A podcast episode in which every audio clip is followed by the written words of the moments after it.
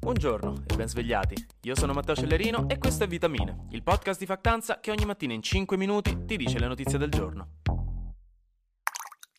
Oggi è come il primo giorno tornati a casa dopo l'Erasmus, che era da un anno che pensavamo solo a quello e la vita sembrava finire lì, non c'erano piani per il dopo. Sembra così strano, no? Dopo un mese e mezzo di chiacchiere dove aspettavamo solo questo, alla fine ieri abbiamo votato. E chi di voi non ha votato pur potendolo fare sappia che ora deve immaginarmi che parlo per tutta la puntata col broncio, solo per loro. E niente, ora le elezioni ci sono state. Che, che si fa? Non c'è più nulla da aspettare, è lo stesso mood del sabato del villaggio di Leopardi, no? Tanta bella attesa, ora le elezioni sono successe, e ora?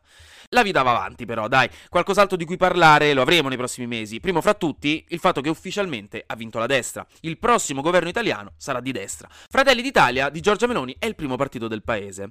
Mentre prendo i dati stamattina, che stanno continuando con lo spoglio dei voti, però bene o male questi i dati sono, sta intorno al 26%, mentre Lega e Fratelli d'Italia è intorno all'8-9%. Il PD sta sotto il 20%, una brutta sconfitta, il Movimento 5 Stelle invece bene, intorno al 15%, il terzo polo, che a quanto pare quindi non è il terzo polo, è il quarto polo, sta sul sul 7%, Verdi e Sinistra Italiana sopra il 3%, più Europa sta sul filo del 3% per entrare in Parlamento, bisogna vedere adesso se ci riusciranno, Impegno Civico non ha raggiunto neanche l'1%, quindi i voti che hanno ricevuto verranno buttati fondamentalmente, Italexit e Unione Popolare non hanno raggiunto il 3%, stanno intorno all'1,5%. Questi sono i primi dati importanti, ve li ho buttati lì. La coalizione di centrodestra quindi ha preso oltre il 40% dei voti, quella di centrosinistra sta sul 26%.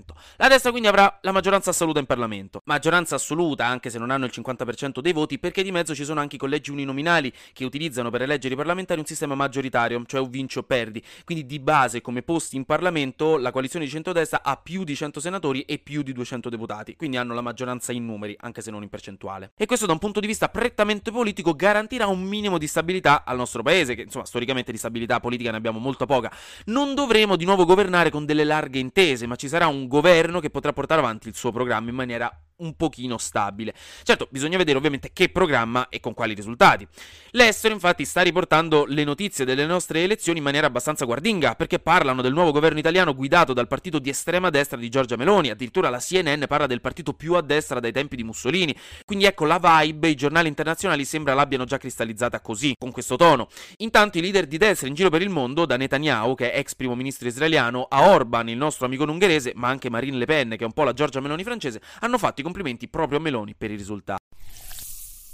Continuando con altri dettagli, oggi raga ve lo dico parleremo quasi solo di questo, delle elezioni vi tocca, mi dispiace, è il momento di diventare grandi e parlare di politica e anzi se non avete votato ve lo meritate pure e ovviamente quando dico se non avete votato intendo chi non l'ha fatto per pigrizia o perché tanto i politici sono tutti ladri, perché se eravate fuori sede e avevate tutte le gambe rotte ovvio che siete giustificati. Però innanzitutto vi dico che cosa succede ora a grandi linee.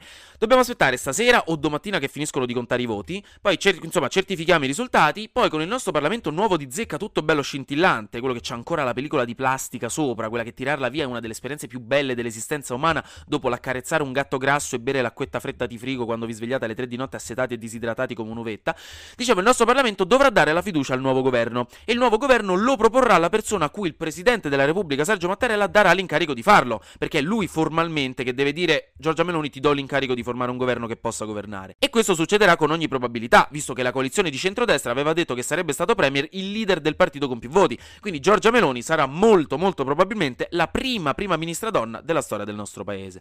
Lei poi visto che la maggioranza in Parlamento, anche se non ha i due terzi dei posti in Parlamento che sarebbero stati necessari per cambiare la Costituzione senza passare per un referendum, questo è un dettaglio importante, deciderà i suoi ministri in collaborazione con Lega e Fratelli d'Italia e niente, quindi poi li dice a Mattarella, mettono due firme qua e là, fanno qualche giuramento, qualche foto per la stampa e poi il Parlamento gli darà la fiducia e lì inizierà il nuovo capitolo della storia italiana. Intanto, come singole personalità elette, abbiamo già la certezza di vedere in Parlamento Berlusconi, eletto a Monza, Di Maio no, è stato sconfitto a Napoli, quindi non andrà in Parlamento, Claudio Lotito, che è il presidente della Lazio, che ha vinto a Campobasso, Ilaria Cucchi, sorella di Stefano Cucchi, ha vinto a Firenze. E Casini sembra aver battuto Sgarbi a Bologna. L'astensionismo da noi ha raggiunto i livelli più alti di sempre, cioè da quando abbiamo una repubblica, dal 1948. È abbastanza brutto da vedere, soprattutto perché il numero di persone che va a votare scende letteralmente a ogni elezione in Italia, sin dal 48 appunto dove stava al 92%, 33%, mentre ieri chi è andato a votare è stato il 64% della popolazione italiana, quasi 10 punti percentuali in meno rispetto alle elezioni del 2018. Siamo abbastanza in basso rispetto alle altre storiche democrazie europee e di sicuro è un fenomeno da analizzare bene questo nei prossimi anni, visto che anche se hanno i numeri più alti, comunque in tutta Europa il numero di gente che vota scende a ogni elezione, quindi si tratta di un sintomo endemico delle democrazie occidentali che testimonia un fenomeno sistemico probabilmente di sfiducia nell'istituzione democratica da non sottovalutare. Da noi l'astensionismo c'è stato soprattutto al sud e i dati ci dicono che in Italia in generale dal 20 al 25% di chi non ha votato non ha votato in realtà per cause di forza maggiore, tra virgolette fortunatamente, eh, cause di forza maggiore come che, che ne so, impedimenti per l'età o il fatto di essere fuori sede, visto che ancora abbiamo un problema che i fuori sede non possono votare, e il fatto che si è potuto votare solo un giorno invece che due a queste elezioni e anche il maltempo non hanno aiutato. Però poi c'è anche un 10% di indifferenti a cui semplicemente non interessa informarsi e votare, non li riguarda a quanto pare, e un 20% invece non vota per protesta, per critica al sistema. Un'altra cosa importante da tenere a mente è che visto il brutto risultato del Partito Democratico, ci si aspettava che prendessero almeno il 20% dei voti, sotto il 20% è una sconfitta pesante, ora molto probabilmente sarà necessaria una riorganizzazione strutturale del partito e forse lo stesso segretario Enrico Letta, per citare Neffa, cambierà. O lascerà lui l'incarico in questi giorni, per ora non si sa nulla, è lunedì mattina all'alba, non hanno ancora finito di vedere i voti, la roba su cosa succederà oggi e ve la dirò domani, ahimè, oppure succederà al prossimo congresso del Partito Democratico che sarà a marzo. Mentre chiudo con la notizia finale che che si è aperta una grossa polemica ai seggi elettorali, perché una legge del 1967 prevede che si possano chiamare le persone a votare in due file davanti al seggio, una per gli uomini e una per le donne. Il problema è che questa divisione, abbastanza inutile in realtà, in sostanza, crea delle grosse difficoltà alle persone transgender, specialmente quelle che hanno compiuto un percorso di transizione ma non hanno ancora potuto aggiornare i documenti con la loro identità di genere, quindi sono costrette a fare la fila in mezzo a persone dell'altro sesso o genere, e quindi a fare coming out davanti a tutti come persone trans. E questa cosa, oltre che essere umiliante, può essere anche pericolosa, visto il clima di questo periodo. Quindi molti se ne sono lamentati, a partire da Katie La Torre, per esempio, che ne ha parlato su Instagram e ha avuto anche una brutta esperienza perché ha voluto mettere a verbale la sua protesta a questa cosa e ha ricevuto delle forti polemiche, e non è stata l'unica. Ma visto che comunque oltre a noi il mondo continua ad andare avanti a fare le sue cose, vi aggiorno al volo con... Le flash news. Come ci si aspettava, i referendum in Russia sembrano essere un po' una farsa distopica, con soldati armati che vanno di casa in casa a costringere le persone a votare, a volte senza neanche dargli il foglio in mano ma mettendo loro le X dopo avergli fatto la domanda, come ha detto una testimone ucraina alla BBC. Quindi ecco, è come è successo in Crimea nel 2014 ed è abbastanza chiaro quindi che sarà difficile fidarsi della probabile vittoria al sì per annettere i territori alla Russia.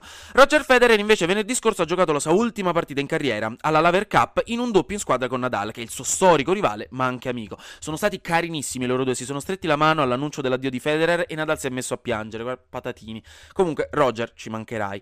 Infine, stanotte, quella che deve venire, quindi poco dopo la mezzanotte tra 24 ore, la sonda della NASA chiamata DART si scontrerà contro l'asteroide Dimorphos, che non ci sta per venire addosso, sia chiaro, ma lo fanno per vedere se saremo in grado come pianeta di utilizzare questo metodo, cioè lanciare roba contro gli asteroidi, come difesa nel caso in cui un giorno un asteroide fosse in direzione della Terra, per fargli cambiare rotta con un impatto. Quindi, insomma, tendenzialmente speriamo di riuscirci.